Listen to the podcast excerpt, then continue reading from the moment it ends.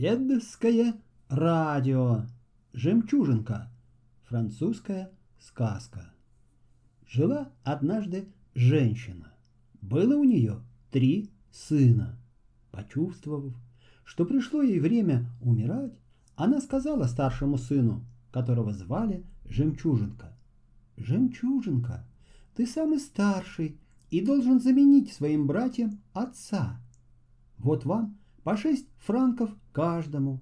После моей смерти вы уйдете из дому и найметесь на работу. Постарайтесь только все трое устроиться в одном доме. Отдав последний долг матери, три мальчика завязали в узелок свои пожитки и пустились в путь. Они заходили на все фермы, встречавшиеся им по дороге, и спрашивали, не нужны ли там работники. Им часто отвечали – что одного или двух охотно бы наняли. Но о таком месте, куда можно было бы нанять совсем троим, никто не слыхал. Так зашли они очень далеко и очутились в дремучем лесу. Мальчиков уже охватил страх, что их настигнет там ночь, но вдруг они увидели вдали меж деревьев домик. Они прибавили шагу, подошли к дому, когда уже смеркалось, и постучались. Им открыла женщина. «Не нужны ли вам работники, тетушка?» — спросил Жемчужинка за всех братьев. «Вы, видать, хороший малый, мой дружок», — ответила женщина. «И мне действительно нужны слуги, но мой муж съедает всех, кто входит в наш дом».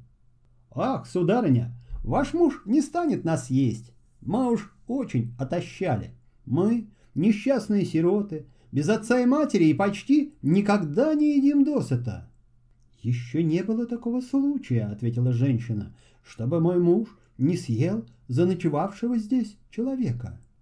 «Приютите нас хотя бы на эту ночь», — сказал Жемчужинка. «Нам все равно, кто нас съест, ваш муж или хищные звери». «Так и быть, у меня три дочери, и я положу вас вместе с ними. Думаю, что муж не станет искать вас у них в кровати. Она накормила мальчиков, а когда они укладывались спать, велела им надеть по колпачку. Вскоре появился муж и сразу спросил. «Что новенького в доме? Я слышу запах свежего мяса». «Ошибаешься, мой друг. Ты слышишь запах овец из хлева». «Нет-нет, Запах, который я слышу, идет из дома. Нужно посмотреть, что там такое. Так и быть, скажу тебе правду. Зашли к нам трое бедных сирот, которые попросились переночевать, и я уложила их с нашими дочерьми. О, вот я и съем одного из них, закричал людоед. Ну, как хочешь, сказала жена. Но если ты уж непременно хочешь съесть одного из них сегодня же вечером, то смотри, не трогай того, кто зовется Жемчужинкой. Это очень умный и славный мальчик. Да, слышал я о Жемчужинке, но ему не миновать участи всех остальных. Жемчужинка, который еще не спал, подслушал этот разговор. Тихонько, не разбудив дочек, он снял с них короны и надел на них колпаки. «Послушай-ка», — сказала жена людоеда, — «ты только смотри, не ошибись, на девочках короны, а на мальчиках колпаки. Людоед пошарил руками. Он не тронул тех, на ком были короны, и убил трех своих дочерей, на которых жемчужинка надел колпаки. «Покончил я со всеми троими», — сказал людоед. «Вздуй-ка огонь! Зажарим одного из них на вертеле!» «Только не неси сюда бедного жемчужинку. Он сказал, что очень худ». Я пощупаю рукой и выберу самого жирного. Людоед наклонился и, когда поднес свечу поближе, увидел, что держит в руках свою старшую дочь. а, Ты говорила мне о жемчужинке!» — закричал он. «Это он сыграл со мной злую шутку, снял короны с девочек! Не миновать тебе смерти, жемчужинка!» «Как вам угодно!» — ответил смиренно жемчужинка. «Только было бы умнее сначала подкормить нас, ведь мы все очень отощали, а свежее мясо у вас есть». Так и быть, Плут, ты этакий. Даю тебе неделю. Раз я убил своих дочерей, придется их съесть. Только кормите нас получше, иначе мы не разжиреем. «Приготовь-ка им хорошее пойло!» — приказал людоед жене. На следующий день жена принесла корыца с картошкой и отрубями. «Сударыня!» — сказал жемчужинка. «То, что вы нам даете, годится, с вашего позволения, только свиньям. Мы же от этого не разжиреем». «Ну, мой муж приказал дать вам такой корм». «Раз так, будьте уверены, что мы ничуть не разжиреем». Вечером, лежа в постели, великан стал громко брониться — думая, что мальчики уже уснули. «Ну и плут же этот жемчужинка! Знает, что у меня есть сапоги, которые делают семь миль в час. Он, наверное, украл бы их». «Не говори так громко», — предупредила его жена. «Вдруг тебя кто-нибудь услышит». Жемчужинка, еще не успевший уснуть, навострил уши и подумал. «Вот это неплохо узнать». «Ну и плут этот жемчужинка», — снова сказал людоед. «Знаю, что у меня в трубе есть луна, которая светит на семь миль в окружности, он и ее бы захотел у меня украсть. Жемчужинка слушал в оба уха. Но и плут этот жемчужинка. Знаю он, что у меня на шкафу лежит палочка, по одному велению которой вырастают горы на ровном месте, появляются новые дороги на суше и на море, палочка, которая дает все, что пожелаешь, он и ее попытался бы украсть. Если я смогу добыть все это, подумал жемчужинка, мы отсюда убежим. Великан наконец уснул. Жемчужинка подождал, пока он захрапит, потом тихонько разбудил братьев и сказал им, «Довольно спать, будьте начеку». Мальчики ночевали в лачушке рядом с большим домом. Жемчужинка вскарабкался по трубе, влез на крышу и по трубе же спустился в комнату, где спал людоед. В трубе он увидел луну, но не взял ее, рассудив, что ему вскоре опять придется карабкаться вверх. Жемчужинка бесшумно подкрался к кровати, надел сапоги, взял со шкафа палочку и, когда снова лез по трубе, захватил луну, которая теперь освещала ему путь. Войдя в комнату, где ждали его братья, он сказал — по велению моей палочки, дверь, отворись и выпусти нас. И все трое вышли. Но братья не могли поспеть за жемчужинкой, так как у них не было волшебных сапог. «Если у великана есть другая пара сапог, — подумал жемчужинка, — то ему легко будет поймать нас. «Садитесь ко мне на спину», — сказал он братьям. Но с ношей жемчужинка не мог так быстро идти, как шел раньше. Проснувшись утром, Людоед стал искать сапоги и не нашел. Посмотрел на шкаф. Нет палочки. Глянул в трубу, а луны как не бывало. «Ну и плут этот жемчужинка!» — воскликнул он. «Это он у меня все украл!» «Говорила я тебе», — ответила жена, — «что не надо так громко разговаривать». Людоед надел другую пару волшебных сапог и бросился в погоню за мальчиками. Между тем жемчужинка шел, не останавливаясь, а братьям наказывал следить за всем, что делается вокруг. «Глядите в оба!» — говорил он им. «Послушай-ка, мы видим, как вздымается вдали облако пыли. Вот оно совсем близко, вот, настигает нас!» «По велению моей палочки, — сказал Жемчужинка, — пусть вырастут позади нас крутые горы». Людоеду пришлось обойти эти горы, но все-таки он шел быстрее жемчужинки, который нес на себе братьев. «Я вас не брошу», — сказал жемчужинка, — «ведь я обещал это нашей матери. Только глядите в оба, иначе мы пропадем». Великан чуть не настиг их, но жемчужинка снова обратился за помощью к палочке, и по его приказу забурлила такая глубокая река, что людоед не смог перейти ее. Стоя на другом берегу, великан все кричал «Верни мне только палочку, жемчужинка! Я подарю тебе сапоги и луну!» «Дудки, дожидайся, дяденька!» — ответил жемчужинка. «Не получишь ты палочку, все останется у меня!» Братья пришли в большой город, и жемчужинка сказал, что они теперь в безопасности.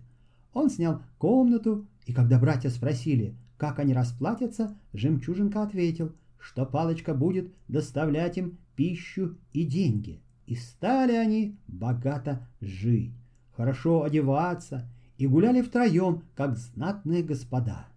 Но братья завидовали жемчужинке и, захватив однажды ночью палочку и сапоги, убежали из дому. Проснувшись утром, жемчужинка напрасно искал сапоги и палочку. У него осталась лишь одна луна. Я обокрал великана, теперь мои братья, в свою очередь, обокрали меня. Но только зря они это сделали, подумал он и пустился на поиски. Он решил, что братья взяли палочку и сапоги для того, чтобы освободить заколдованную принцессу, о которой было много разговоров в народе. По дороге он расспрашивал всех прохожих, не встречались ли им два мальчика, но никто ничего не видел. Среди людей, которых он расспрашивал, попались ему три вора. Воры, в свою очередь, захотели узнать его имя. «Зовут меня Жемчужинка», — ответил он. «Вот оно что! Ты ловкий малый, и нам давно хотелось на тебя посмотреть». «Немного я теперь значу», — ответил Жемчужинка. «Была у меня палочка, которая давала мне большую власть, но пропала моя палочка. Были у меня сапоги, делавшие семь миль в час. Их у меня тоже больше нет. Осталась только одна луна, которая в самую темную ночь светит на семь миль в окружности.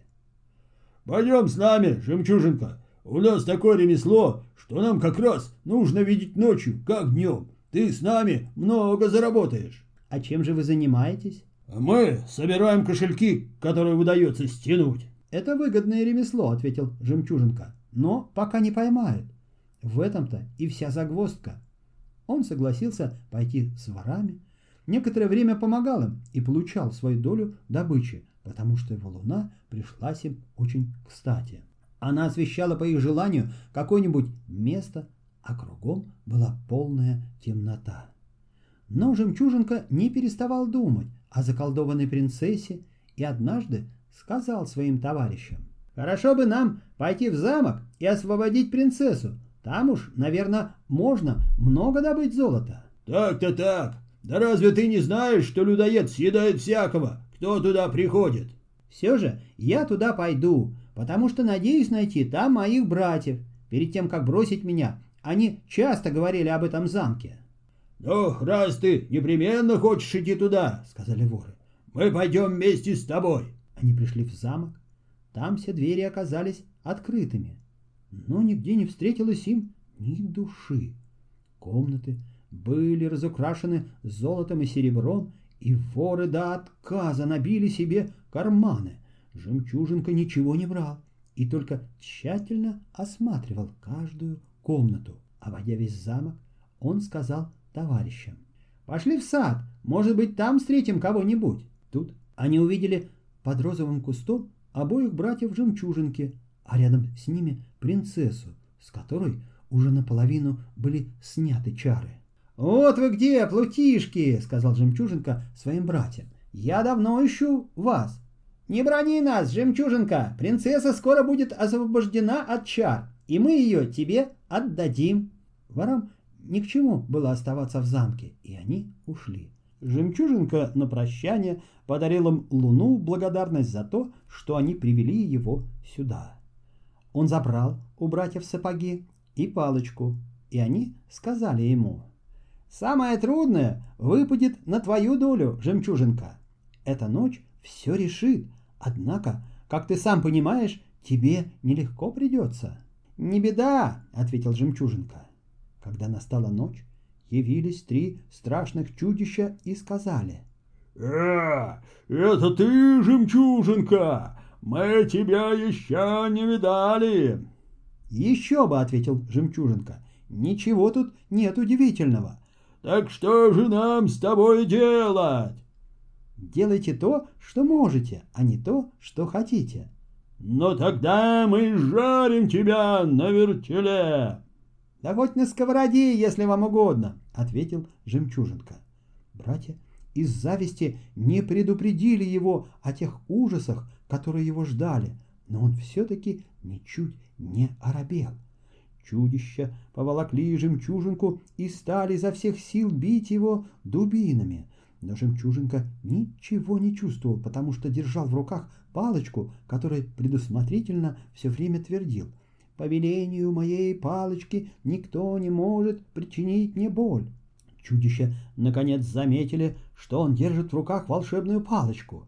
«Не говори ничего палочке, иначе мы тебя убьем!» — крикнули они.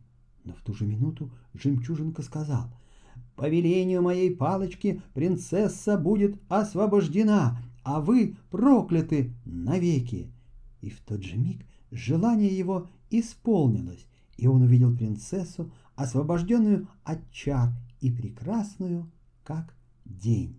«Вы, жемчужинка, мой избавитель», — сказала она, — «и вас я выбираю в мужья». Жемчужинка женился на принцессе, и они отпраздновали такую знатную свадьбу, что вдоль всей дороги, ведущей в замок, лежали на камнях подвыпившие гости и блаженно храпели. Конец.